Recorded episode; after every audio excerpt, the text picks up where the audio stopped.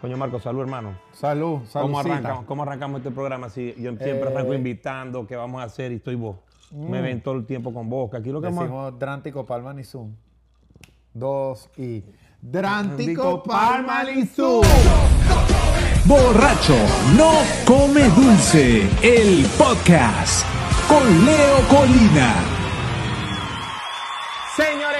Damas y caballeros, bienvenidos a mi show Borracho No Come Dulce. Esta simple excusa, Marco, que yo hago. Y vos sabéis que esta excusa me funciona. Para que Mirle me deje beber en la casa tranquilo, sin Claro. preocupación, para que ella... Yo le digo a Mirle, yo traigo amigos, la gente, entonces yo tengo que estar trayendo... Yo no es que no tome constante, sino que tomo diario. Entonces, pero esa es otra cosa Claro. importante. Tú lo que hiciste fue monetizar la tomada. Monetizar Porque es la lo tomada. mismo que uno normalmente hacía. Uno venía para tu casa, se servía un trago aquí mismo y ponía a hablar huevonada. O sea- tú lo que hiciste fue grabar eso, editarlo y monetizarlo. O sea, cambié el término de borracho de plaza a borracho YouTube.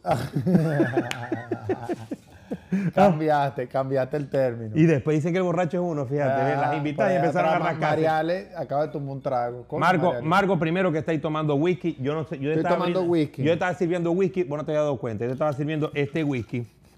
Hermano, porque uno tiene que servir lo que uno le Laure alcance. Scott. Laure Scott. El Laure Scott. ¿Por qué yo te dije que te iba a brindar este whisky, hermano? Porque aquí a vos también te han brindado mucho whisky bueno en la vida. Pero yo te pregunto una vaina, el- porque uno no es buen bebedor de whisky, uno, yo bebo whisky porque bebo whisky, porque es lo que más brindan Pero por fíjate- aquí. Pero el fíjate- whisky se sabe que es malo es por es al siguiente día, porque los sabores No, la no. misma vaina. Fíjate, este whisky es muy importante. Y no es que le vamos a hacer publicidad, sino que mira lo que dice aquí, en inglés, en mi poco inglés.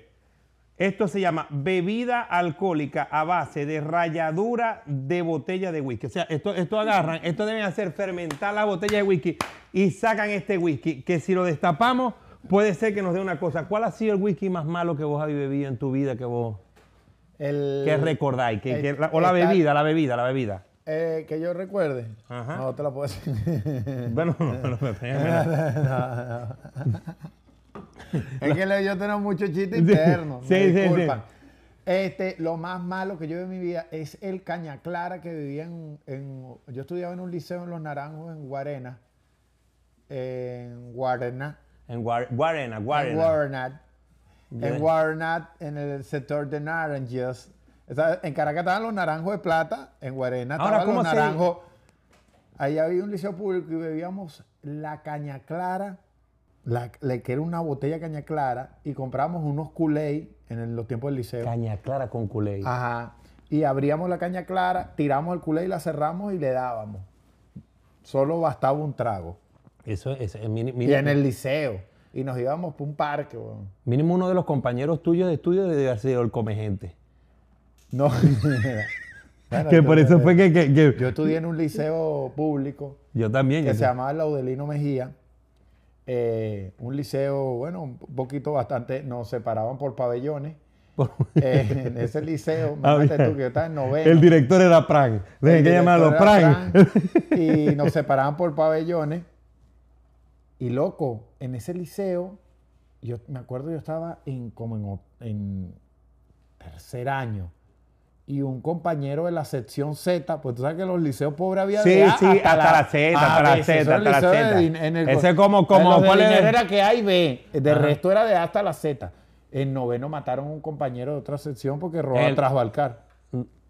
En el, en el, Porque era de una banda de Trasbalcar. Ve, yo primera vez que conozco, pues yo, yo arranqué a estudiar también en un yo no llegué hasta el liceo, yo llegué al colegio, colegio público, primaria pues, primaria pública, porque mi papá decía que los colegios públicos daban una educación mejor, nos ponía a cantar el himno cuatro veces, cantábamos el himno del Zulia, el himno del nombre de la cosa, tenía Yo una te- biblioteca. Yo, yo te voy a contar.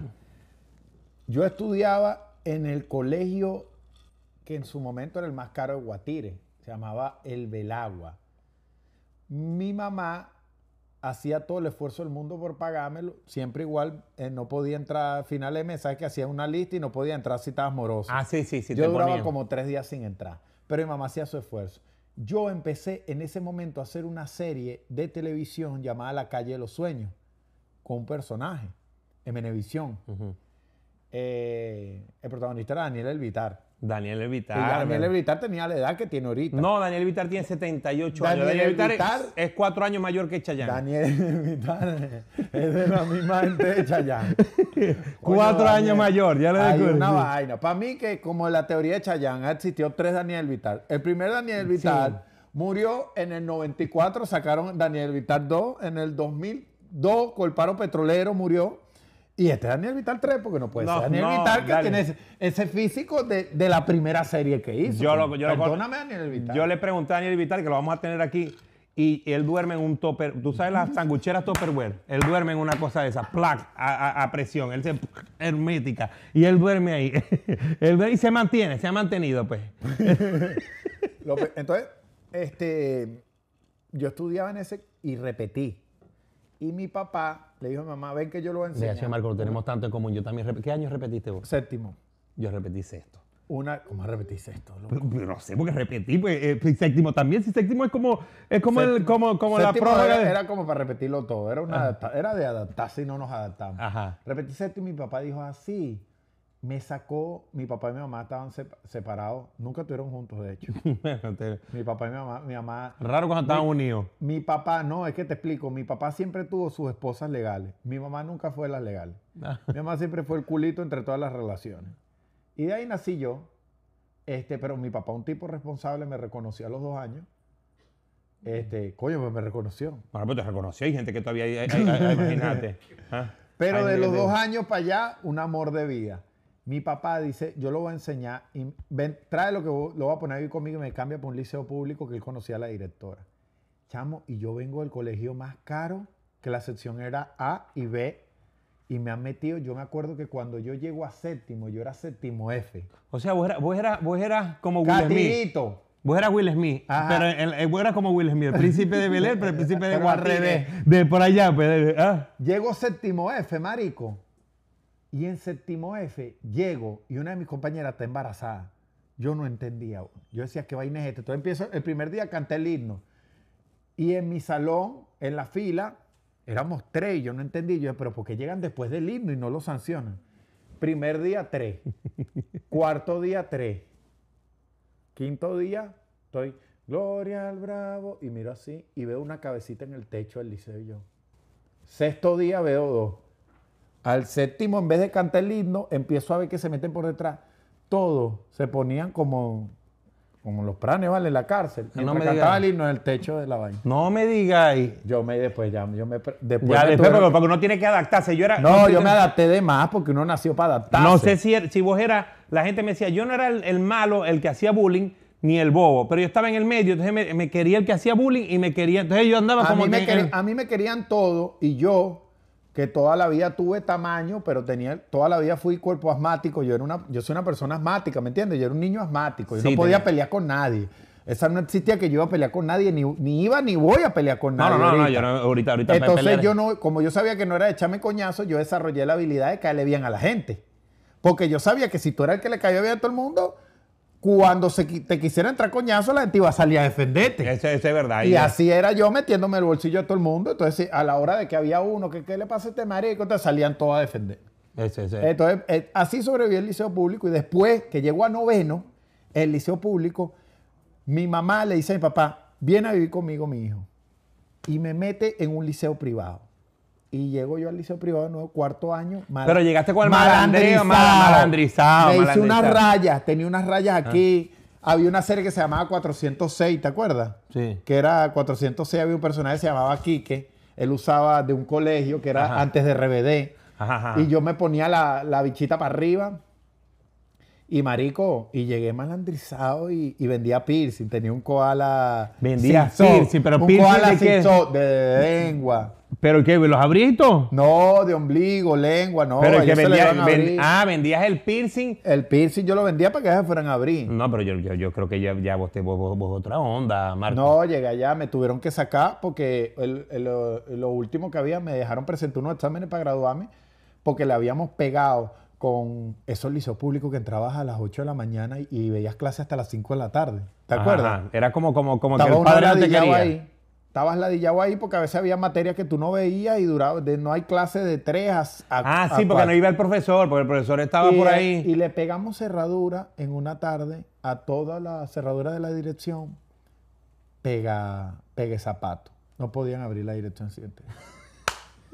Y nos descubrieron porque a nosotros nos gustaba hacer la maldad Y hacer- reírse, Y, y reírse. No para que supieran, porque qué ciencia había de que no supiesen que era uno. y la No, gente porque eso era, eso era muy triste. No, no, no, no avanzaba, no surgía. Había, me acuerdo yo, la famosa Colita.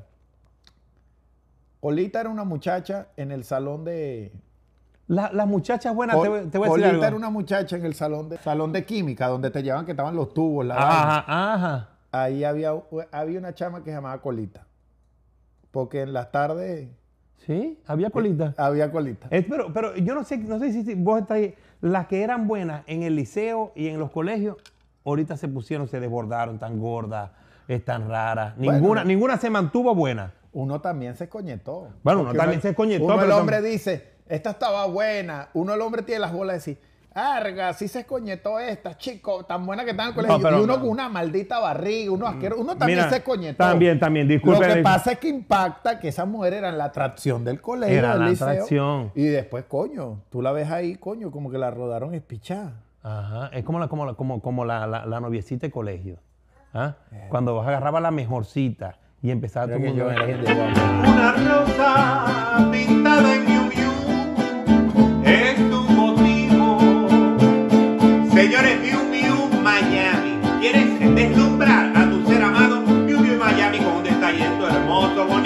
Este es Miu Miu Miami. No solamente estos detalles. ¿Quieres decorar tu fiesta infantil, fiesta de la que sea? Miu Miu Miami. Así que síguelo. Aquí están las redes.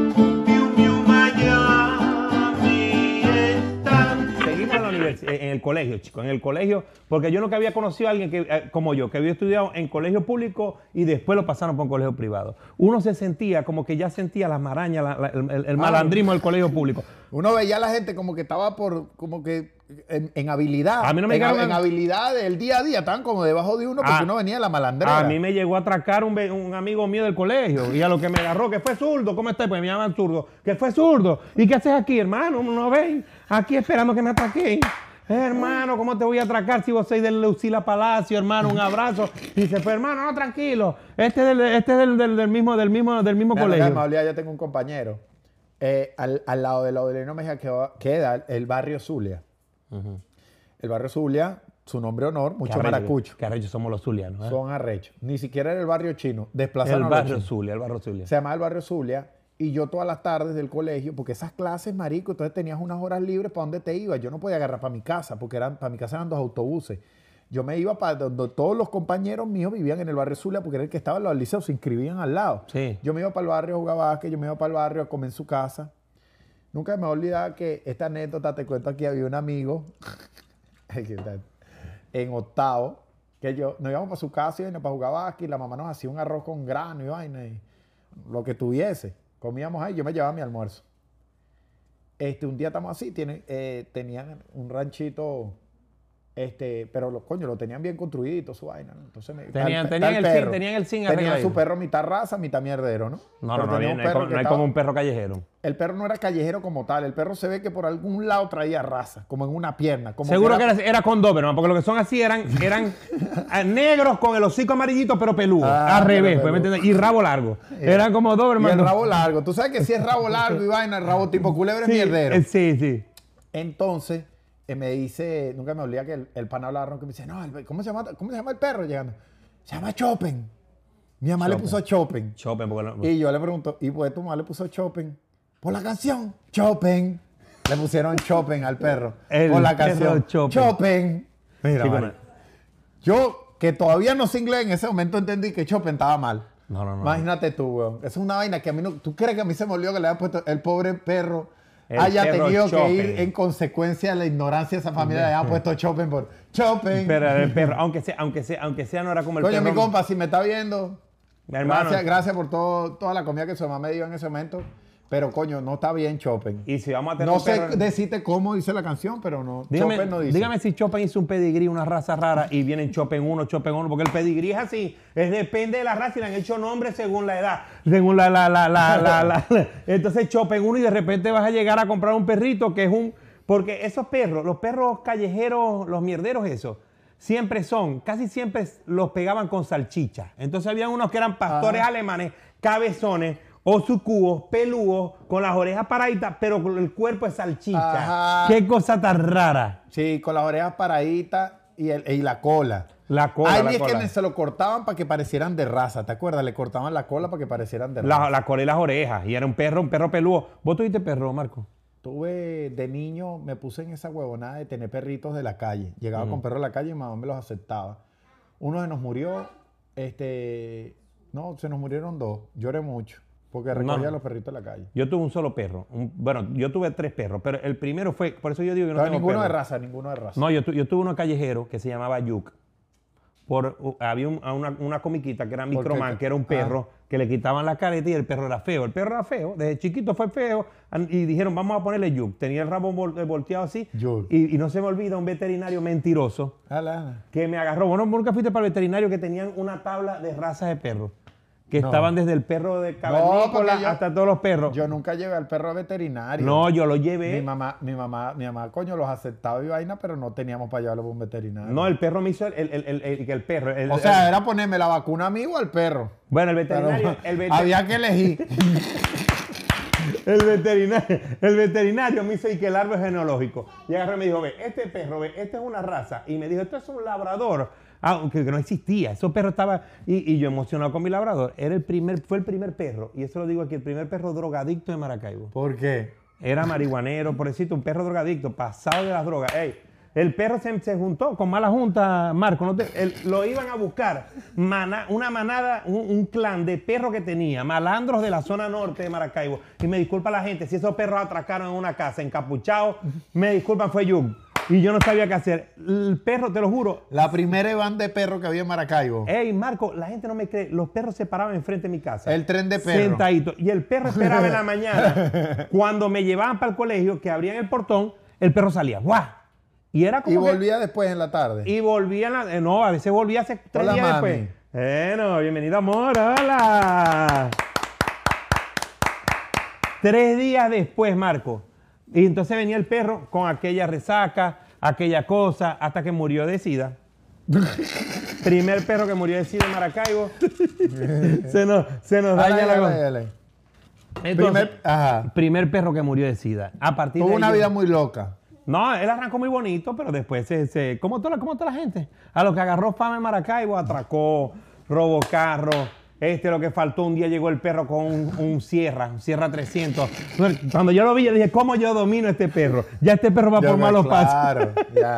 Dejo unas perras preñadas. Dejo unas perras preñadas. Ahora, No Mar- había, ma- no había manera. Marco, vos que me dijiste que te llevabas la comida para la casa de los amigos tuyos.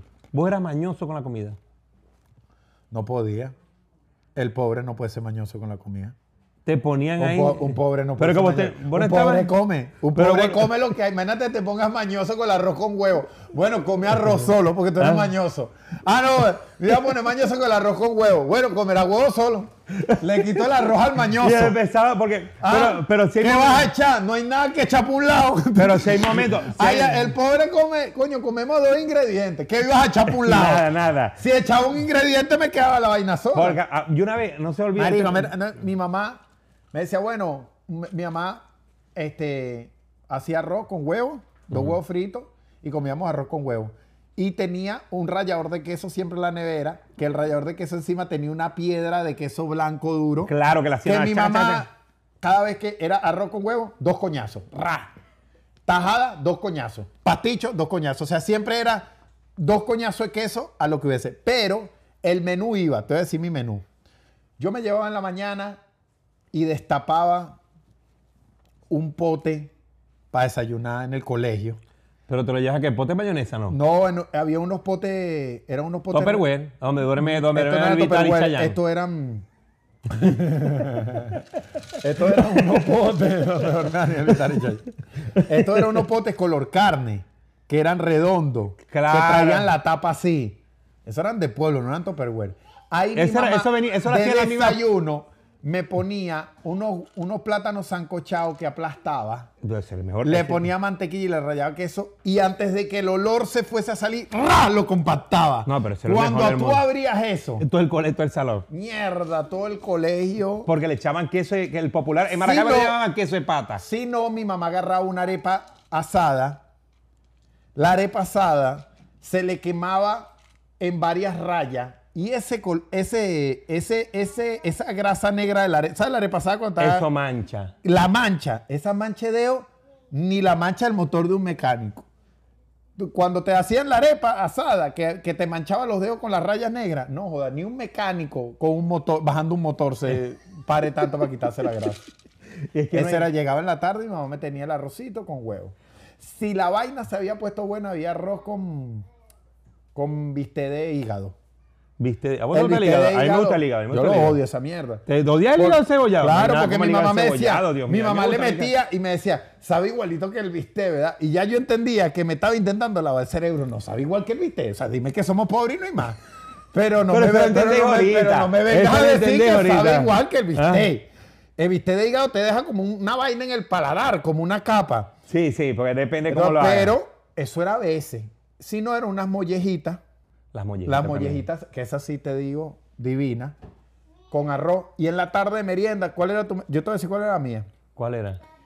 Agarraba las tajadas y la freía con mantequilla y queso rallado y me entregaba un plato. Bueno, yo puedo comer Y me plátano. decía, todo- esa lo- es tu merienda. eh, Pero o sea, yo que para el kiosco. Que, Te la metían que en bolsitas de samba. ¿Ah? Te la metían en bolsitas No, de samba. no. Me da- y mi mamá agarraba un, no era el, no era el tan, el suco, que era más El barato. suco. Y hacía, agarraba una jarra, ella te- porque había una jarra que tenía en nuestra casa que era de como de 10 litros, marico. Una jarra, la llenaba de agua y le echaba un suco. Y eso, Le eso tenía su sabor el suco. el Mira, me acuerdo que mi mamá no había cucharón que llegara abajo y mi mamá tenía que meter la mano. O sea, ya la, para poder llegar abajo con la cucharita que ella metía tenía que meter la mano. Y en eso uno tomaba. Y en mi mamá me servía y todos estábamos almorzando. Y yo no sé, también seguro para mí cerveza. Uy, me quedó fuerte. Ah, claro. pues,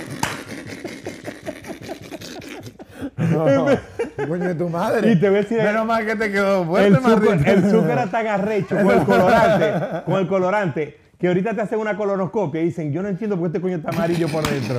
Tiene, es el suco, el suco. Pero mi es- mamá, por ejemplo, era una guerra. No compraba marca ori- No, o sea, se- ella de comprar mantequilla Mavesa, no. Porque la otra costaba medio centavo menos. Entonces comprar una mantequilla de una marca. Siempre yo comía el diablito y no comía el diablito normal. Yo comía El que Diablito era más marca- barato, era marca- marca- Que sabía raro. Salchicha, la normal, la Oscar Mayer, jamás. No sabía lo que era una salchicha. Eran las esas que se desintegraban. Y lo peor que te decían, salchicha, salchicha. Y tú sabes que Salchicha, yo no salchicha. comía jamón. Mi mamá no compraba jamón de pavo o queso. Mi mamá compraba una vaina que se llamaba Fiambre. fiambre, que era Claro. lo, lo que sobraba de los Era como el crack de los jamones. Ella el llegaba- crack del jamón. Era el- Lo que- le explico a la gente que, que no fue pobre, lo que esa- la- los tipos van cortando el jamón, van cortando el queso. Abajo de esa vaina va quedando Queda el retazo de jamón y queso. Eso lo meten en una bolsa y solamente las personas que tienen contacto con el lo, pueden comprar, carnicero lo pueden comprar. pueden negociar esa bolsa. Entonces mis arepas era como que, porque tú metes, cuando tú metes una lonja de queso y una jamón, coño, siempre Sabe, sientes sabe. el jamón y el queso. Pero cuando tú metes pedacitos, Pero le voy a decir a algo. ver, coño, es, es como es sorpresa. ¿me Le voy a decir algo a, a la gente. Los panaderos utilizan eso para el cachito. Para el cachito. Los panaderos utilizan eso para el cachito. Y mi mamá compraba la mortadela. la mortadela. La mortadela, el tubito, lo picaba en rodajas y lo ponía a freír. Esa mortadela abombaba. Y no le podías echar aceite porque había gente que decía ya. No le eché aceite porque la mortadela tiene aceite. la- Y marico, eso es de las cosas, para decirte, tengo todos estos días desayunándome con mortadela que encontré aquí en Miami. es Morta- mo- o sea- Mortadela. More Andela. La marca More Mandela. ¿Cómo pedís una mortadela en publi? No, yo no sé, pero yo no sé, pero tapita. pero Milagro, que, que es la, la abuela de Amor, ella consiguió mortadela y me dijo, mira lo que te traje. Y ahora yo le digo, ve para ese lugar y en el desayuno lo que tú quieras, agarra. Ella pica lonja, la fríe, marico, y yo, coño, yo me traslado, papi, otro lado. Es que la gente no entiende que, por ejemplo, aquí en Miami, en el Doral, en estos días vi Y yo siempre le comento que vi en Public a, una, a, una, a un, un gringo tratando de comprar en Public jamón. Y le decía, excuse me. Y le ¿qué? Oye, ¿qué es lo que quiere? Y le decía, eh, um, the ham. Y, oye, ya, un momentico. Oye, yo no, no, no hablo inglés. Ya va, Antina, ven para acá, ¿qué es lo que pasa? Y le decía, oye, que el, que el gringo quiere comer jamón. Ya va, espérate un momento que estoy ocupada. Y viene eh, lo que y el gringo parado ahí al lado y el gringo y yo me miraba como que el gringo me miraba porque yo tengo cara de gringo. el, sí. Gringo, el gringo me miraba y me hacía Como un gringo que de estos de, de- de- que tienen Quickie Mart aquí Y en Nueva York. el gringo me miraba y yo lo miraba y decía, ¿por, por qué uno no puede quedar en mal? Claro. Pues yo le hacía la seña como si yo entendiera lo que le estaba diciendo. Tú le Pero hacías yo- como que, Yo le decía, cálmate. tranquilo, ¿qué hacemos pues? Entonces, ¿Qué hacemos, pues? entonces- ¿Qué hacemos, pues? Oye, ¿qué, qué, qué es lo que quiere? ¿Qué es lo- Excuse me. Y el tipo decía, no, I want to have... Y me miraba a mí y yo decía, y, oye, pero es que no lo entiendo. Oye, señor, usted no puede venir para acá a comprar aquí. Váyase para su tierra a comprar. Y, y el, el señor compró así de deo. Y yo me imagino ese gringo la impotencia que tendría. La rechera. que La tendría. rechera que De que tendría. en Estados Unidos no, no, ¿Ah? no le pudieron hablar inglés. Y no, no, no, no, no. Entonces, seguro que ahí viene mortadela. Voy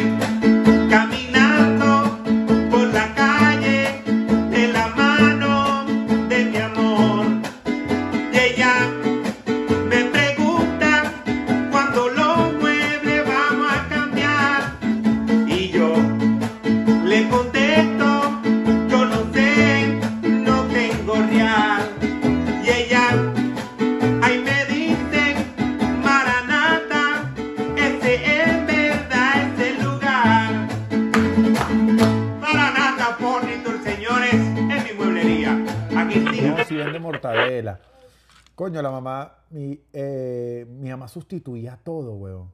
O sea, porque ella sentía que había que, que Había comprar que más barato. El jamón de pavo. Yo empecé a trabajar y compraba jamón de pavo.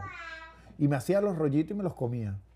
Mi mamá me decía, si una arepa, este, si llegaba a comprar queso y jamón de lonja, que no compraba el queso jamón de pavo, no compraba el jamón de pavo, sino el de pierna, que era más barato, que es un jamón que al segundo día empieza a soltar una grasa. Una, Aquí los pobres están gozando una hora, pues se están identificando. El jamón de pierna tú lo dejas tres días y él empieza a soltar su propio aceite. Es decir, tú lo puedes echar a freír sin una gota de aceite.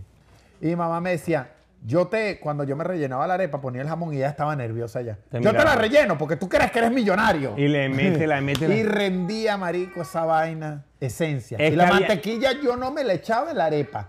Por eso es que yo ahorita de adulto echo mantequilla, que tú me ves y me dices, cálmate, tranquilo ya. No, pero la ya mantequilla- pasó la y me soba. No. Porque ella me echaba una lonja así, ras, un sombreado. O sea, la agarraba así y la escupía como los brujos. No, pero peor era mi padre, que yo tenía, ahí sí tenía yo la oportunidad. Mi padre tenía, mi hermano tenía un carro, porque tenía, y había otro carro de la casa. Entonces, pero yo el otro carro, a veces era una camioneta que tenía el padre mío, había una camioneta que la llamaban la cochina. Coño, regálenos un trago Un por favor. por favor. ¿Queréis, queréis Juancito, queréis de plan. B? Mira, este whisky Dame de ese, mira. Fíjate, ve, de envase irrompible. No, mentira, dale, dale, envase Ya sé, irrompible. Ya sabes, Louders. Cuando lo veas por ahí, chicos. Yo llegué a beber, este, bueno, ahorita contamos, pero hey, el padre mío tenía una Ford F-150. Es como yo, que nunca le para bola a los carros. Entonces tenía ese carro que el caucho de repuesto eran todos cauchos de repuesto. Los cuatro cauchos eran cauchos de repuesto. Y él se iba para una finca. Entonces yo tenía. todos eran cauchos de repuesto. Vos podías quitar el, el caucho. Entonces de repente yo hacía un plan un viernes. Y decía, no, voy a salir con una noviecita, una cosa. Y yo emocionado porque iba a salir en el carro. El padre mío se perdía y llegaba a las 9 de la noche con la camioneta, con toda la camioneta llena de plátano atrás. O sea, que la, iba, que la iba a vender al otro día en la mañana, plátano. O sea, y yo salía a rumbear a la discoteca, te lo juro. Y yo paraba la camioneta, pues yo salía. Llena yo de la- plátano. Porque ¿qué iba a hacer si no tenía carro? En ese momento. una camioneta llena de plátano. Te lo juro. Entonces, entonces, entonces yo iba y, y, ey, yo iba y, y- y- iba con mi camioneta hacia arriba y era como el chistecito, pues. Yo buscaba el chistecito. Yo una vez busqué, yo me- no se me olvida que yo Llegaste a buscar un culo con la camioneta llena de plátano. no, peor fue, la, la llegué a buscar porque, ajá, después yo era malcriado, era malcriado, era un malcriado, pero sin sentido, pues. Entonces, Un malcriado rebelde.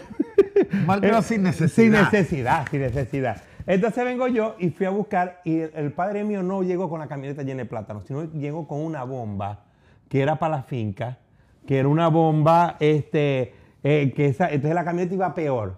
Y yo tuve que ir para el cine porque iba a ver Titanic y yo estaba, ya vas a ver, peor era que yo estacioné la camioneta por ahí y estaba preocupado por si se robaran la bomba que valía más plata. Entonces yo veía un pedacito de Titanic y ya vengo mi amor. Y salía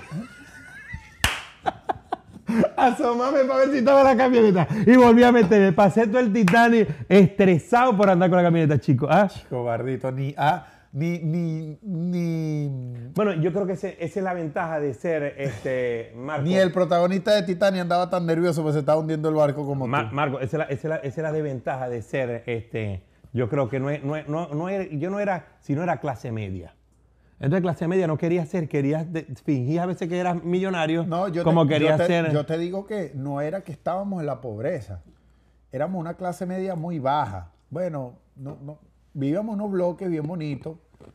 Este, pero, pero sí, mi mamá vivía sola conmigo. Mi mamá, te explico, una mujer de toda la vida, viene de familia de dinero, se metió a rebelde y bueno, vivió su mamazón conmigo.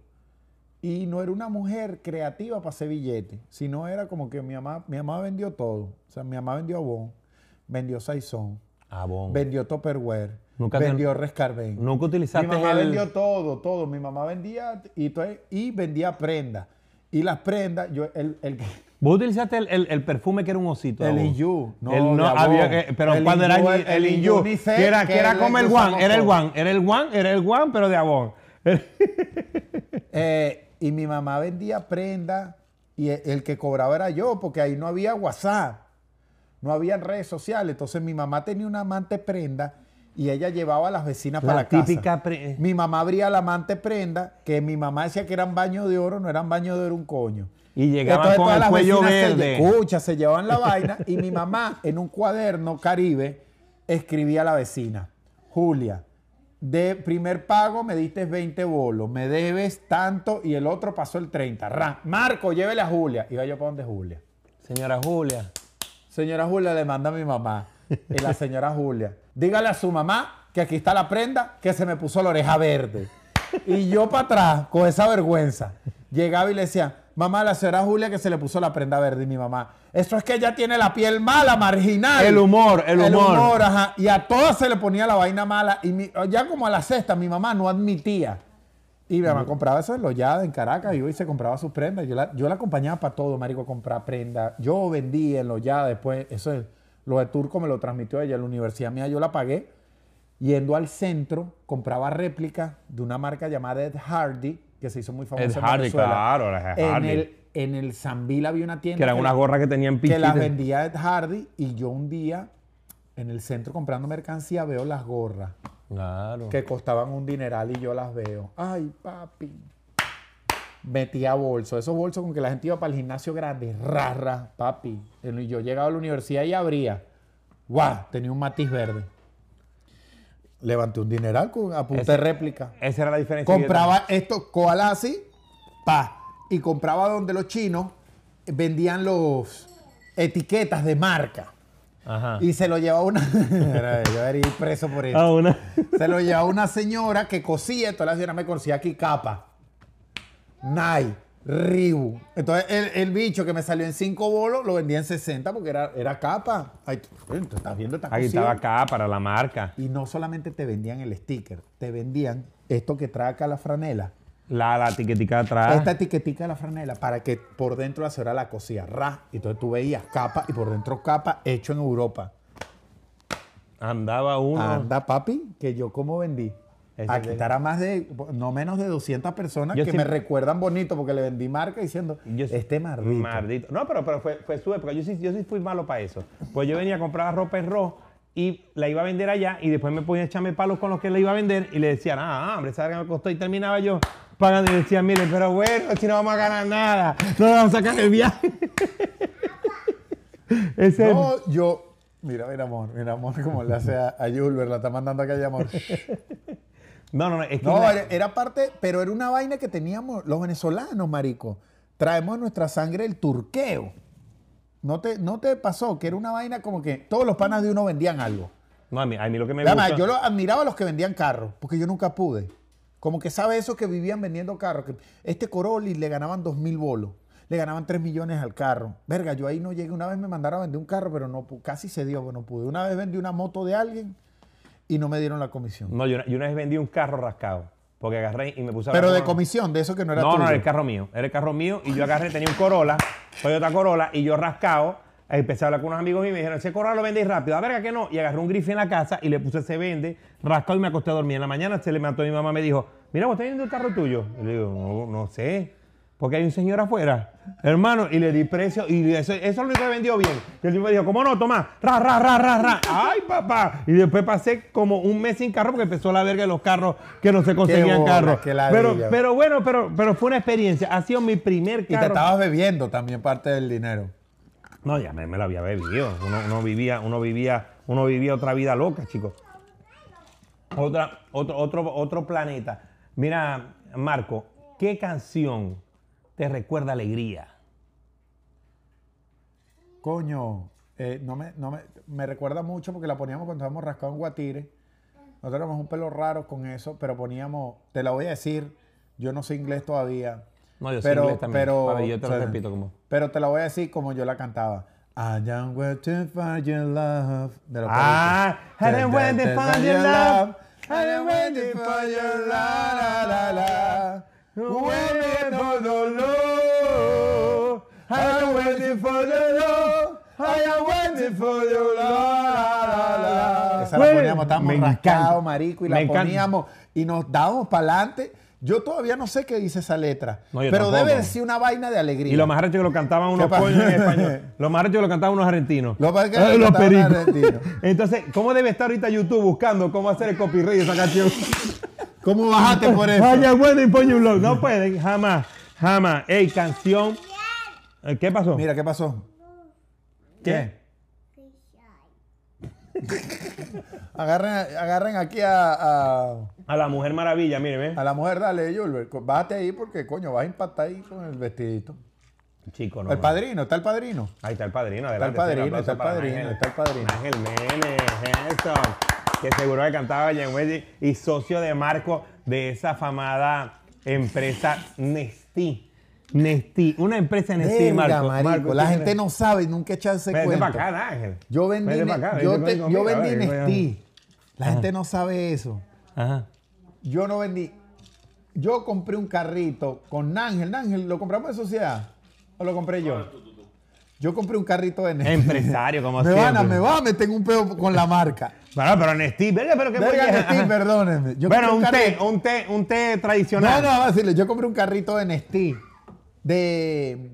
Ya me imagino la cuña. Ya me imagino que voltean la campaña y dice, porque todos tuvimos una vida Nestí.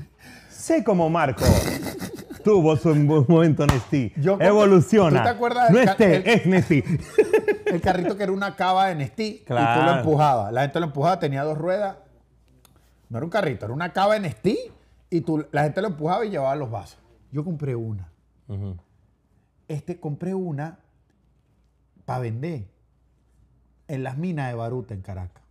y qué bien. Yo vivía en las minas de Baruta en Caracas, en, en un edificio. Pues yo me fui para Caracas y Marico vivía arrimado en todos lados. Ah, porque dijiste, voy a vivir en Caracas. Voy a pues. voy para Caracas. Llegó el Y momento de Caracas, Y pues. me dieron, este, en un cuarto me alquiló, este, quien yo considero que son como mi familia ahorita, eh, mi, mi primo Fito, mi primo Pichón, ellos me dieron a- como ese asilo ahí, pues, con la mamá, la hermana.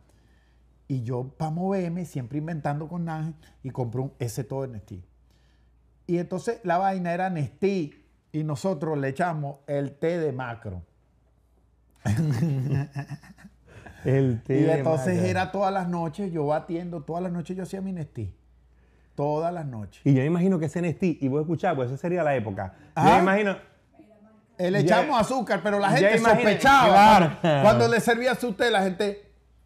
Yo imagino, vos tenías en la cabeza la canción, yo solo quiero pegar en Nestí para ganar mi primer No, millón. porque yo era y con vender Ángel. un poco de todo. Yo con Ángel toda la, vida, toda la vida fuimos así. Mira, compramos un carrito en Nestí. Entonces nos saltábamos los procesos. Después comprabas dos. Compramos dos. Sí, sí. Marico, a los, e así, a los cinco años tenemos 178 carritos. No, no, o sea, nos saltamos los procesos. Millonarios. Y nos metíamos, pero una vez Ángel y yo, tú sabes que en los centros comerciales en Caracas habían bichitas de saltar. Claro, brinca, brinca. Ángel y yo compramos un brinca-brinca, un, un preescolar. Nos hemos gastado lo único que teníamos, un brinca-brinca más grande que esta casa. Ajá, y no Y tenía. no, bueno, ahí viene el peo. Nángel y yo, Nángel pone la mitad, yo la mitad. Nos quedamos en cero. Porque que Nángel tenía un amigo en San Ignacio para meterlo en San Ignacio ahí para alquilarlo a saltar. En San Ignacio porque No dijeron, apareció a- nadie. Lo vamos a pegar, lo vamos a pegar No, y en es. el negocio diciendo, imagínate cuando seamos dueños de todos los brinca-brinca de Venezuela, porque nosotros éramos así proyectados. Y se imaginaban la cuña. Cuando nos No entregan- brinques en cualquiera. Marco y Ángel tienen el brinca, brinca que tú quieres. Brinca para aquí, brinca para allá, brinca y disfruta. compramos el brinca-brinca. Obviamente nuestra mente idiota, no sé qué nos hizo pensar que el brinca-brinca lo iban a trasladar así para el centro comercial. No, lo han desarmado. 6.200 tubos. Ah, 8 porque- millones 200 tuercas. Tuerquita. Nos entregan esa mierda. Nos los llamo para casa de Ángel. Yo imagino que se La mamá el- de Ángel arrecha, marico. Porque ocupamos medio, medio estacionamiento con, de tubo y vaina. Y nada que conseguíamos gente para alquilar esa vaina. Eso terminó a los meses. La mamá de Ángel hizo un piso en el estacionamiento y los tubos Eran el los piso. usaron como para compactar el cemento. Usaron los tubos para una construcción. Ahí se fue uno de tantos negocios. Después Ángel de Navidad, ese no me sumé. Como empresario me di los riesgos. no, mentira, era que no tenía para meter. Yo una- yo una- yo no tenía real. Marco, yo una, yo una vez agarré y disfrazé a un amigo mío de Navidad, chamito arrancando, nada más para beber. Porque empezamos y fuimos para el Delicias Norte, un centro comercial que había Ajá. abierto, y él fue nada más y pedía propina, como que jo, jo, jo, jo, y nosotros esperando la propina para podernos comprar una caja de cerveza. Qué bueno. Y el tipo con todo ese que después terminó rascado, vestido de San Nicolás, con todo el traje de San Nicolás sucio y eso. Ajá, ¿qué pasó? Tú sabes que nosotros en Caracas íbamos por una discoteca que se llamaba Factory. Ujú. Factory, una discoteca que estaba en Caracas, donde era una discoteca buena, pero para clase media jodida. No era una discoteca culito. Factory estaba, O sea, el- Factory estaba una cuadra antes de Rosalinda. ¿Te acuerdas de Rosalinda? No, yo no, yo no. Bueno, las Mercedes. Ajá, ajá. Yo iba para Factory y, a- y mi grupo, y lo- mi grupo, que éramos unos mamanditos, íbamos para Factory porque en Factory rifaban una botella. Coño. Al, bai- al que mejor bailara, mariqueado. ¿Y ¿Quién se ganaba ganaste? la botella? ¿Quién te la ganaron? Llega un momento que no me dejan participar. Ya decía, no, no, no, no, no. Papi, no. me montaba yo, mariqueaba, agarraba mi botella y ya. Y bebíamos gratis, papi. ¿Y vos bebías anís, Marco? Porque, Sí, porque el anís es como una cultura caraqueña. Y el anís es una cultura de Caracas. Sí, en, Zulia no bebían anís, ¿verdad? Mm. No es como una... No, el, en- el- es que el anís es sabroso. Vamos a ser honestos. ¿Tú has probado el anís? venga, lo que es que el anís se me parece Pero- a Troverán. El, el- el- la- El- la- lo que te daban para el, dolor de es- estómago. el anís es sabroso. El problema de los bebedores de anís pasa en lo siguiente, que cuando tú bebías anís no era una botella para el grupo. Si éramos cinco, y esto todo lo- la gente de Caracas Los y aniceros. Guatire, los aniceros van a saber. Esa es la canción que dice anís, anisero, anís. Ah, no, es maní. No, Dale. maní. Es, es- es la misma maní, pero un chingo. Anís lleno. Mira, los bebedores de anís saben que cada bebedor de anís tenía su botella. Claro. El problema aparte de que si íbamos a beber anís, cada quien tenía una botella. Tú comprabas tu botella, que no la mezclabas con nada, no iba fría, y tú solamente la destapabas y toda la noche bebías tu botella. Eso era Te como podrás imaginar el nivel de pea. No era una botella compartida, era cada uno una botella en mano. Te Mire. El ambienta, mira, no, el ambientador de cuarto no existe una No, no, no, no, no, no, no, que ambiente más un puto cuarto que el aní cartú, que el aní y, de- y estaba de otro level el aní el mono, porque quisieron la- ya sacar, quisieron como- sacar algo exclusivo del aní que me parece una marginalidad. si ya el aní es marginal, esto es como cuando te vendían los interiores Leo. Los Lo- leo, leo, leo y después salieron los Llegó leonisos. borracho el borracho pidiendo cinco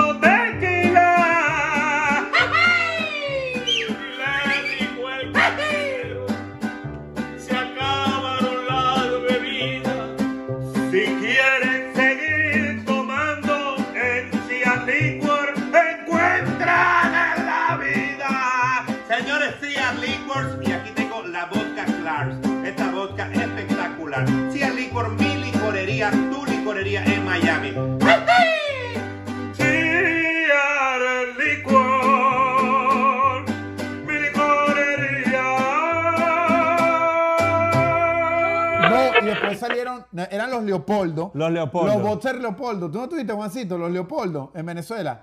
Y para Yo intenté marginal- intenté Tiene. comprármelo. Pero para más marginalidad sacaron los Leopoldo Gol. Que, Los Leopoldo Gol. que eran una edición fina de los Leopoldo. Coño, respetémonos, vale.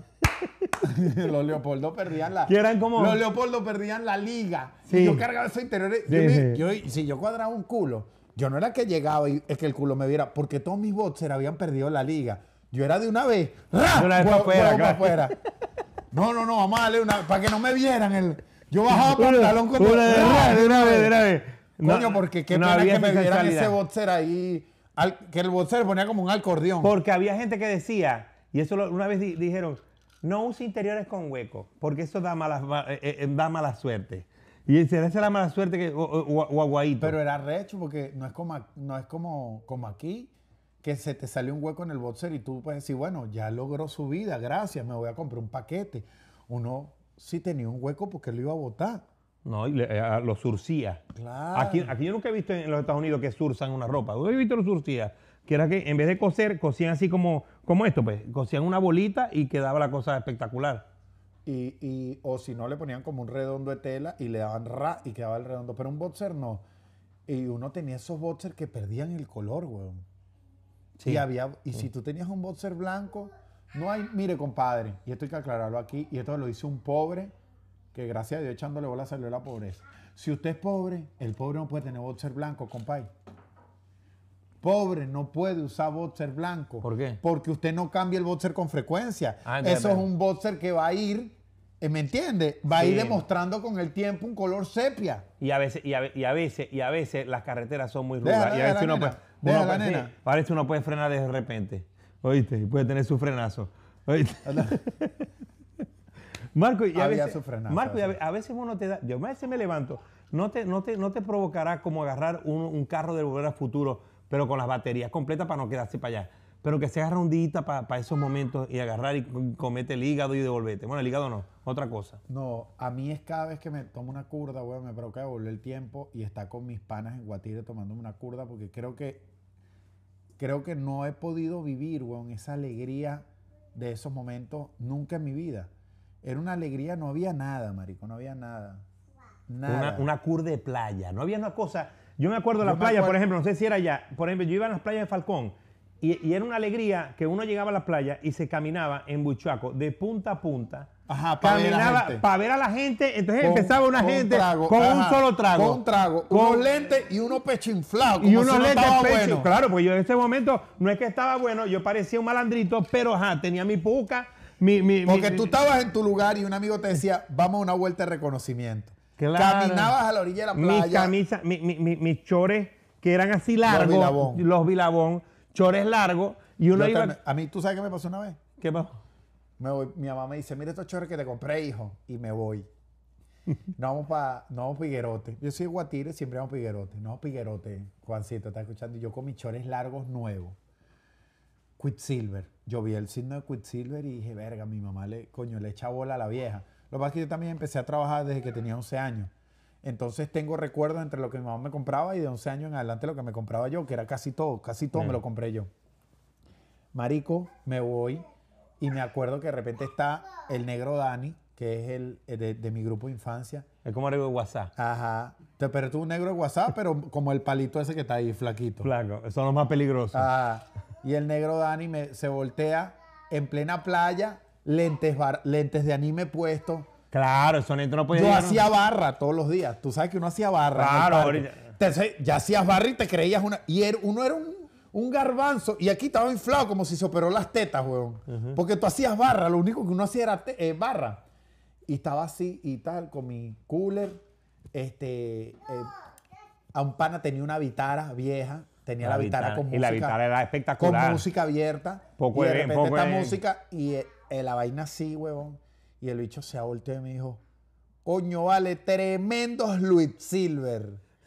El short que me había regalado mi mamá tenía el signo de Quicksilver y decía Louis- Louis Silver. Yo me sería, quería el- matar. sería el hermano de Leo. En plena, en pleno higuerote full, papi. Y yo con unos chores que decían Louis Silver. Marco, vos sabés- Yo vi el Silver, vi el signo de Quicksilver y dije, coño, mi mamá le echó bola. Unos Louis Silver. Yo no hallaba dónde meter los Louis Silver, papi. No, porque uno se pone así, ve. Ahorita, y uno se pone, no, ¿qué fue? ¿Cómo está ahí? Y te pasáis toda la noche e incómodo. Vos sabés que cuando, ahorita que estás hablando de barra, cuando uno se da cuenta que ya los años empiezan a caer, cuando uno hace esas barras que antes uno las hacía con tanta facilidad, y pero la hace como si te hubieran sacado un, un cable en la bujía. y así es, tembloroso. Bueno, le habéis sacado un cable en la bujía un carro. Y, y ya- y uno dice, y lo peor que uno ve un jovencito y dice, yo hacía 10 barras de esas. Y empieza uno. No, y así una vaina que era la barra, pa, que era como máquina. Barra ponía, pecho, bajaba, subía. Y bomba. Bomba era que te balanceaba. Y Claro. cuando llegabas así, bajabas y. Eso era dañarse el hombro, pero porque uno inventó, uno el Porque- pobre, porque uno el pobre inventaba mamá huevada. no llegaste a hacer pesa con, con- con una barra y dos, dos- dos- dos bloques de cemento. Claro, papi. Como la Que cárcel. nunca tenía el mismo peso, que era una barra con dos potes de leche, el pote de leche se llenaba de cemento, los dos potes de leche se llenaban de cemento y ahí estaba la mancuerna. No. Pero trabajando, me yo trabajé desde muy chamo, de los 11 años estoy trabajando. Y de los 11 años yo nunca paré de trabajar. Rebuscándome, trabajando. ¿Qué hiciste aquí. cuando te ganaste el primer, el primer sueldo? El primer sueldo me lo gané en el 99. Y nunca se me olvida porque yo me estaba comprando ropa y estaba pasando el deslave de La Guaira. En el 99 yo trabajé en una serie llamada Así es la vida en Venevisión. Lo que pasa es que yo nunca hablo de que yo traigo trayectoria. me, me acuerdo, me acuerdo, me acuerdo. Así es Yo la me acuerdo, vida. yo, yo era fanático tuyo. Tenía Era- un cuaderno, salió un cuaderno. En Así es la vida, Adrián Adrián era el protagonista y Gaby Espino. Yo trabajé en Así es la vida y me dan un cheque de 350 mil bolívares en el 99. Yo ganaba Gaby mensual- Espino duerme en una ciplo. Es una hermosura, vale, no digas eso. Bueno, porque también está jovencita, también tiene eso. Yo 350 mil bolívares yo ganaba en el 99 mensual que me pagaba una productora que trabajaba con Venevisión. Y yo me acuerdo mi primer sueldo que lo cobraba mi mamá y me fui a una tienda a comprarme unos pantalones de pana en el Buenaventura en Guatire. Y me acuerdo que estamos sentados con las bolsas. Yo me estoy gastando el sueldo en, en la ropa de diciembre porque me da La que ropa de diciembre. diciembre, 24. Y estaba el 31. deslave de la Guaira, weón. Y mi mamá sentada me dijo, hijo, valora lo que Dios nos está regalando. Mira todo lo que tú estás comprando y mira esa gente lo que le está pasando. A mí nunca se me olvidó esa vaina. En ese momento obviamente no lo valoraba de la No, misma no, no manera. pensaba. Pero, huevón, de ahí. Entonces yo dejé de trabajar en televisión porque yo empecé a hacer mucho proyectos seguidos, pero cuando yo repetí años, mi papá, cuando me mudó con él, me sacó de la televisión. ¿Por qué? Porque decía que eso no, eso no era para... Yo traía un próximo proyecto en Venevisión que era una serie de Navidad con la nieta de Amador Bendayán. Ellos hacían unos unitarios de Navidad. Venevisión siempre ha sido una serie de Navidad, como hacemos nosotros. Como la mano, la mano. Y el protagonista era, la protagonista era Karen Bendayán, la nieta de Amador Bendayán, y Marcos Pérez, yo. Y mi papá no firmó el permiso. Pues necesitabas permiso, mamá y Y papá. vos emocionado. No, yo ya traía, yo no pude. Yo volví a la televisión, yo hice La calle de los sueños, así es la vida. Felina era el hijo de Guillermo Dávila. Yo hice, la gente no sabe, la- y ¿no? la pero, y la hice, no pero sabe- yo hice comerciales Subway, marico, un Y la gente no sabe que por Marco y mí llegaron. Por Marco y mí dice ahí, Marco y yo. Es que estoy aprendiendo en inglés. Por Marco y am. por Marco y yo llegó, llegaron y creo que se ganó una lavadora, una secadora, un juego de microondas, un juego de sala. Qué loco. En, en- en el, ¿Qué colegio Qué era loco ese? esa vaina. Fuimos, bueno, Mar- te explico porque ahí te atajo. Mi papá me retira y para mí volver a la televisión después fue imposible. Yo volví seis años después, o sea, me fui seis años a la televisión y volví en Tukiti, que hice un personaje en Tukiti.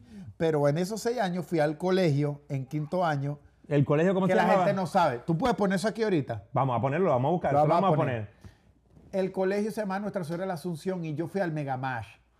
Y ahí conocí a Leo y nos dimos cuenta. Marco ahorita. y yo fuimos. Leo yo era el artista invitado. Y Y, yo yo, lo- estaba en. ¿Cómo era Iba a cantar lo de lo de, lo Pero de ¿cómo era lluvia buena y lluvia mala. ¿Se acuerdan? Lluvia buena, lluvia mala, aunque uno Que corría y el que le daba la campana "Quítame ese cantaba. hombre". Y yo estaba con Marco así, vamos muchachos, Y vamos. el artista de mi colegio era Leo. Y tenemos las imágenes que ustedes van a ver. la voy a buscar, que sin saber, lo vimos fue hace poco. Poco. Leo me decía, dale, dale. Marico, imagínate tú. Ok,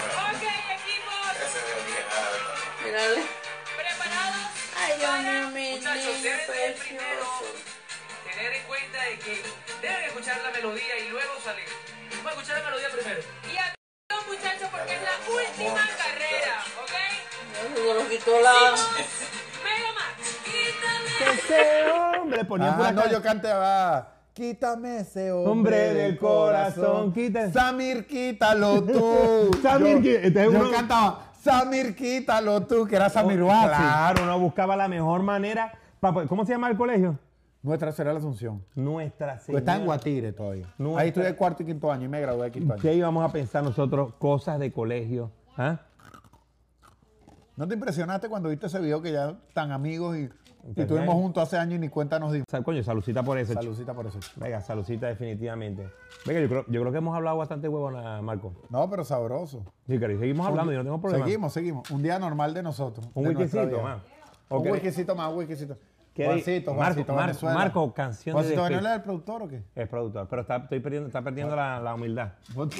Está perdiendo la humildad. Acostúmbrate, Juancito, porque como te estás yendo internacional, y esto te lo digo de corazón, la gente te va a decir que perdiste la humildad. Pues la gente confunde logro con falta de humildad.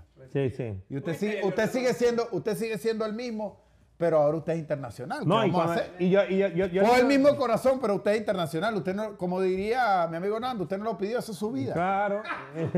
Esa es Es su así. vida. Y como le digo yo a la gente, cuando me dice, ¿por qué no soy, por qué soy tan humilde? Porque no tengo cobre. Cuando tenga plata, me- Leo, ¿algún día tú perdiste, sentiste que estaba, en, en qué momento de tu carrera? Y no, me digas que no pasó. No, sí, que sí, te sí. sentiste mojoneado. Yo agarré, no, no, no. Yo, Ah, yo- ¿En qué año? ¿Qué, qué- qué momento tú No, te yo- sentiste yo que, que tú te acuerdas y tú dices, ve, yo estaba mojoneado? ahí"? Yo tuve un tiempito que sí estuve mojoneado, muy mojoneado. Ve, un momento, y yo le cuento a la gente, y ahorita que vi a, a, a los seguridad, yo un- agarré un momento, agarraba un momento, como sabía que yo tenía seguridad, yo me tiraba, el que medio me miraba mal abajo de la tarima, porque como yo siempre le comento, Mermelada era un grupo que no era ni vallenato, no era rock, no era gaita, ni era una mezcla loca. Entonces, si iba un rockero no le gustaba. Entonces el rockero me miraba mal, yo me tiraba a la tarima y lo empujaba. Pero yo nunca he sido peleonero, sino que iba con los dos seguridad y los seguridad los jodía y me devolvía. Después yo llegaba a mi casa y llegaba, a mí no se me olvida este cuento que lo hago, yo tenía unas señoras de servicio que trabajaban en mi casa y ellas ponían en la ventana de mi, de mi cuarto, eh, quedaba el lavadero, y ellas ponían vallenato.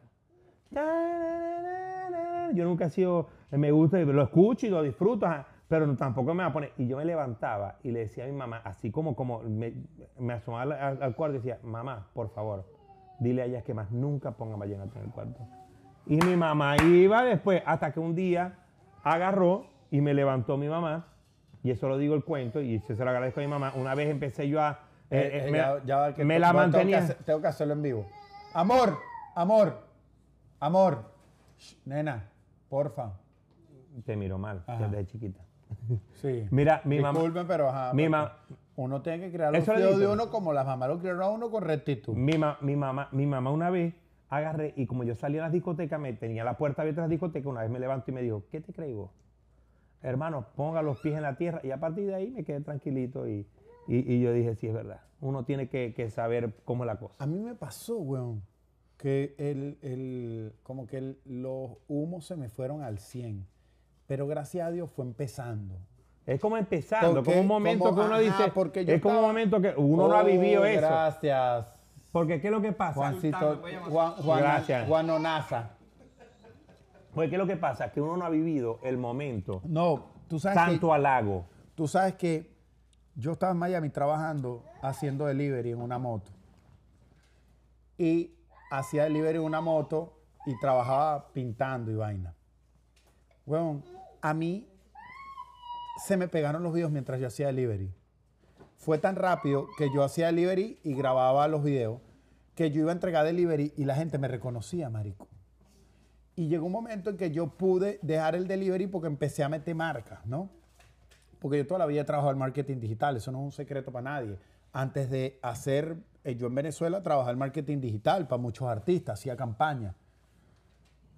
Cuando yo me pegué, marico, de hacer un delivery, de traba- yo trabajaba de promotor en una discoteca. Promotor es que tú Llamabas eh, a la gente. ¿no? Nada, ajá. Por cada persona que pasaba te daban 5 dólares. Y entonces yo me paraba en la puerta a casa gente, porque yo no conocía gente en Miami. Entonces la gente llegaba así, se paraba conmigo, entra a la discoteca y yo me la acercaba. le, ¿Cómo está? Yo te Este pa-". gringo es mi amigo. No, ajá? Y de repente se disparó, huevón. Y dos meses después, la misma discoteca donde yo trabajé de promotor que nadie me conocía, me estaba llevando. Y la discoteca full, para que yo animara. Y la discoteca full, pues yo estaba. Ese cambio fue tan agresivo. Fue de la nada a todo. Fue de. de, de- porque. Un secreto, yo lo digo tranquilamente porque la gente lo vio conmigo. Mi Instagram se pegó de manera agresiva. Fue agresivo. Y yo, al principio, los humos se me fueron, marico. No es que se te van, se te. Se se me fueron. Fue porque fue de cero a todo. Era, era como ahí a todo el De mundo le pasa. A todo. Yo no, yo no viví una escala media. De cero a todo. Y eso, indudablemente, me hizo cambiar un pelo. Pero gracias a Dios, la vida te da unos coñazos, te manda un mensaje por alguna y tú le bajas. Es como, es como lo que digo que la otra vez estaba viendo. Uno no vivió. Por ejemplo, son temporadas, son en momentos de la- del Instagram. Por ejemplo, yo viví, y hablando aquí, uno agarraba y uno iba para la feria de, de Mérida. Y yo iba como un grupo no- lo normal a tocar. Íbamos y nosotros tocamos y paseamos toda la feria, comíamos pincho. Después al otro año no podíamos hacer eso. Cuando todavía no eran famosos. No, antes de ser famosos y disfrutábamos eso. Decíamos, nosotros decíamos, qué feria tan buena era Y Mérida. Y caminábamos y vaina, a lo que a lo que llegamos al el próximo año, de un año para los de Comando Borracho, no podíamos salir. Y nos decían los managers, ustedes no pueden salir. Y nosotros decíamos, sí, pues no podemos salir. Entonces nos empezó a parecer aburrida la feria. Porque ya era nada más a tocar para el hotel y, y- y- y- y a esconderse y hacíamos más nada. Entonces empieza uno Nena. después a sentir, a sentir, a sentir, el, el- te empieza a tocar, porque te empieza a tocar el ego que uno dice, yo tenía, yo siempre lo cuento y, y- y- le doy De un, todo, de un todo. beso a las negritas, como la llamábamos así, porque era, yo tenía una fanática. En donde vivía mi mamá, atrás había como, como un, una- una- un barrio, y ellas se pasaban y esperaban todo el día en un alto voltaje que había enfrente de mi casa para más verme llegar, me saludaban, tipo, me saludaban hola, y ya ellas eran felices con eso. Yo entraba, hablaban con mi mamá, mi mamá le daba, le daba galletas, comían, no sé, le daba a mi mamá, pasaban todo el día, a lo que, hasta que yo salía, hola. Y en ese momento yo me pongo a pensar y decía, verga, como si es mamá huevo en ese momento, en vez de ponerse a hablar cómo está, pero bueno, ajá, imagínate. Pero son etapas que tú vives y, y aprendes, weón, pero esa eh, es muy arrecho porque tú estás, tú ni siquiera entiendes lo que te está pasando. No, eso no lo vas a entender. Eso no, eso, eso es que, que vas a entender ese momento que está ahí. Por ejemplo, un momento que agarras y empezás a pelear. Uno no sabe, a veces uno va pasito y te pones a pelear por, por, por cual- discutir con tu esposa y te llega alguien. Tenés que tomarte una foto sonriendo arrecho. Las fotos nunca se niegan y eso es un consejo que yo humildemente le doy a los colegas, a quien la quiera tomar. Yo en realidad soy un artista que me considero que sigo, que estoy Chico, empezando. yo, vi- yo viví una vez una mega de fotos. Pero las negadas de fotos no se, no se niegan. Te voy a explicar por qué. Las fotos no se niegan. Te voy a explicar por qué. Ese momento que esa persona viene a pedirte esa foto es el único momento que esa persona tiene para llevarse un recuerdo tuyo eternamente. Y se los digo a toda la gente que me está viendo. Todos ustedes se deben acordar todavía de cuando le han pedido una foto a un artista. Yo me acuerdo clarito de cada artista que le pidió una foto, porque es un momento que en tu cabeza trasciende.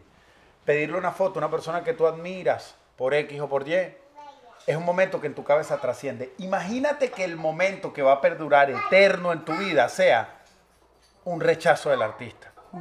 No puede ser, compadre. Voy a vivir una nega, una nega de fotos. Usted está comiendo y le pide una foto. Sí, da ladilla, pero la gente no va a entender que usted está comiendo. Voy a vivir Tómese una- la foto. Una- Y si no, no salga a comer públicamente, come en su casa. Es una realidad, huevón. Una nega de fotos, ¿habéis vivido? ¿Ah? ¿Habéis vivido una nega de fotos? No, a mí nunca. yo- Bueno, yo- a mí una vez me negó una, una foto. Yo me acuerdo que la foto que yo me tomé, este, me la, to- me la tomé, que nunca se lo he comentado, por cierto, fue que lo conocí. La foto que yo me tomé tenía yo, yo estaba en la serie de La Calle de los Sueños, tenía 11 años. Y estaban celebrando en un pool el final de la serie y estaba Cervando y Florentino. Y mi mamá le dijo a Florentino para tomarse una foto conmigo. Florentino tendría 17, 18. Yo tenía 11. No sé, tendría 19. estaba- Estaban, huevón. Y te voy a decir que entre las fotos que yo he pedido, me recuerdo esa porque el pana, huevón, se agachó, me dijo, brother, me dijo en ese momento, nunca se lo comentaba, ¿te parece a Servando y tal? Y nos tomamos una foto, huevón, con una cámara Kodak. Qué arrecho que yo me acuerdo de eso. Como yo registro ese momento en mi memoria, la gente registra ese momento que tocó al artista. Ellos no tienen, huevón. La gente no tiene meses o, o- o otra opción para verte. Ese es su momento y ese momento va a quedar eterno. El artista decide si en esa eternidad queda una negada de foto o un abrazo con mucho cariño y comiendo. ¿Usted está comiendo, Yeah. papi? Usted se, se limpia, Se limpia. así le da rechera porque usted está comiendo, usted lo deberían dejar tranquilo comer.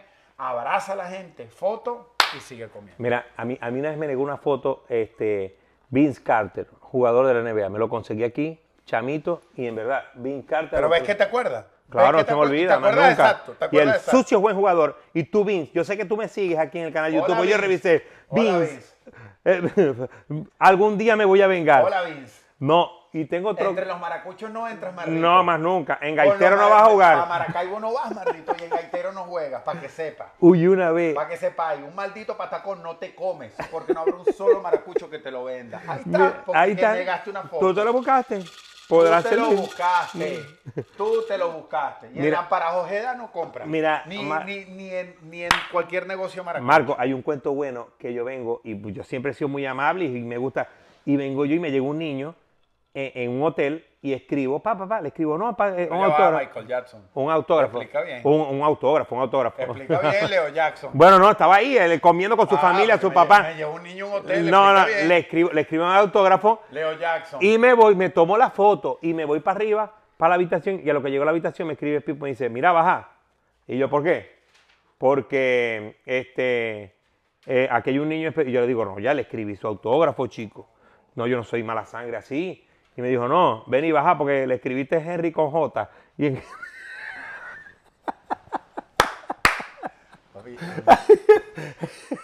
Henry con J. Uy, un placer, Henry. Y Pipo me dijo, hasta que no bajes y arreglé este autógrafo. No, yo tuve que bajar yo. Y pues- Papi, hay, hay gente que eh, uno no sabe lo, lo- lo que tú puedes representar en la vida de alguien. No porque tú creas que eres muy importante o no, sino por... Oye, llegó Joana. Oye, Joana. Eso, Joana. Oh, vente, vente, vétete. Oye, Hola, llegó Joana. La tía. Llegó la tía. Con un vasito. Siéntate, vale, siéntate. Eso, siéntate. Joana. Siéntate. ¿Cómo está? Y viene faja. Claro. Viene faja. Pero ven acá. Dios mío. Pero siéntate. Siéntate. Siéntate, siéntate. Marco, vos, vos nunca, vos nunca-. Esa faja le echan bola a Joana. Marco, vos nunca- Joana esa faja tiene que darle tres vueltas. Sí, tiene tres vueltas. Faja papitillo. Joana es la única modelo que es puro después. Ah, Estamos tomando de no esto, antes. No, ya, no, Eh, No hay eh, antes. eh, Ella te quiere eh. mostrar los resultados de la faja. Nunca hubo antes. Esto es lo que estamos tomando ahorita. La agarramos por tomar eso. Lauren Scotch, de la familia Lauren. Lauren es una familia. Lauren. No, la familia Lauren es una familia que crecieron desde muy pequeño a hacer whisky. De, eh, En ellos, botella de plástico. Sí, Ella- eso, me imagino que los Para evitar que la gente se las parte en la cabeza. Ellos no comparten la Sí, sí, violencia. porque- es una familia o europea. era como una familia como con los niños tuyos. Prefirieron. Ya Sí, sabían, sí. ya La la familia cosa. Lauren tenía No, tres hijos porque- como Leo que se iban dando. Porque ella la agarraron. Y dijo, la botella van en plástico. ellos la agarraron como, como los, que los turcos es que parten platos. Ellos partían botellas y se partían la cabeza. Entonces- Ajá, ¿De qué es que- hablando? no sé, estamos hablando de la cosas profundas, de- Joana. Estamos hablando de la infancia. A Joana yo la conocí, nos conocemos desde el, desde el liceo. Joana, que en ese momento era Braulio. Sí, sí. Jonathan, Jonathan. Que era Jonathan, Jonathan Jonathan. Braulio. Jonathan Braulio. Y, y es maravilloso, se perdió dos años y apareció esta muñeca. Apareció esta muñeca. Bueno, que, que y, y lo bueno, lo bueno, me quedan, me quedan, me quedan. l- lo bueno de la operación de Joana. Lo bueno de la operación de Joana es que el médico le dijo, serán 10 años de mujer. Y él, ella está eh, eh, como Be- Benjamin Boto, pero convirtiéndose en hombre. Porque el tratamiento tuve que pararlo por falta de. Señores, vamos, vamos a aprovechar aclarar algo. Nosotros nos vimos metiendo con Joana. Joana se mete con nosotros y en las redes a Leo, a mí, a Antonio, Nos escriben. nos inundan diciendo, ustedes, Joana se debe sentir mal. Joana es una maldita basura. Y lo quiero dejar claro aquí. A Joana le encanta. No, no, ya va. Y no, ojo, no. no, lo que nosotros nos podemos meter con Joana no es ni la mitad de las respuestas que Joana nos da a nosotros. Sí, Joana, Joana no merece, no merece mejor cosa. Joana no merece un mejor trato, no hay manera. Mm. Para que se queden tranquilos. Yo no sabía que les escribían eso, ¿sí? O sea, la Si nos gente escriben, aboga déjala quieta, déjala quieta y nosotros decimos, se merece eso y más. Yo me merezco esto. No, porque, porque tú disfrutas por eso, Joana. Tranquila, Yo me Joana. merezco lo que ustedes me hacen. Mira, aprovechando que, hablando de este tema, si tienen alguna paja, pues, Mira, este, pa- la faja las va a dejar como Joana. La faja y vomitar dos veces al día. No, yo faltaría tres, tres, con tres Yo creo- está bien. yo creo que este programa lo dejamos hasta aquí, si está más bueno que el bueno, nos Pero pedimos con. Joana. Hablaba más bueno que el Pero coño. mire, a toda la Yo, yo, yo. Si nos quieren ver a los tres, pueden ver Martes de Bendecida, la película, en www.marco, con K, marcoenweb.com. Ey, recuerden suscribirse al canal de Leo, porque él le da pena decir eso. Recuerden darle a la así. campanita y montar historias de la parte más divertida que les Que compren la faja de Joana, el té. También creo que va a vender un chimó, chimó Joana. y el mate. Marco, ¿vos tomáis mate? No hay verga más amarga que el mate. toma los martes, los miércoles. No, no, mate, mate, porque yo lo vi que estaba tomando No, mate. ese niño no un mate. Este Ey, programa se tuvo que Ey, no se burlen, vámonos, vámonos, vámonos, porque este es el programa. Es más, no se va a grabar más, vamos a pasar pa- ¿Qué se hace? Vámonos. Ah, ya. Ah, Dale, pues, chao. chao, pues. Chao.